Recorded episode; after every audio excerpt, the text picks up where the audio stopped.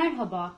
13 Mayıs Çarşamba, bağımsız Kocaeli'de dikkat çeken haberleri sizlerle paylaşıyoruz. İşlemediği suç kalmadı. Sonunda yakalandı.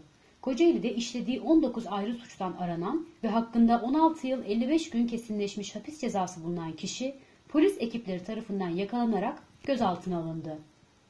Koronavirüste iyileşen hasta sayısı 100 bini geçti. Sağlık Bakanı Fahrettin Koca, güncel can kaybı ve vaka sayısını açıkladı. Koronavirüste iyileşen hasta sayısı 100 bini geçti. Bir dilim karpuz 8,5 liraya satılıyor. Özellikle son dönemde yaşanan pandemi sürecinin de etkisiyle ekonomik olarak sıkıntılar yaşayan yurttaşlar karpuzu kiloyla değil dilimle alıyor. İzmit'in tam göbeğinde bir ucube.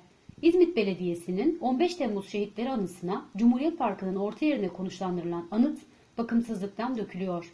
Fas tutan anıt için hiçbir çalışma yapılmıyor. Kocaeli sokağa çıkma yasağında ceza yağdı. Kocaeli'de 4 günlük yasak boyunca yasağı edilen 523 kişiye 1.2 milyon lira para cezası kesildi. Haberlerin detaylarına ve daha fazlasına www.bagimsizkocaeli.com.tr adresinden ulaşabilirsiniz.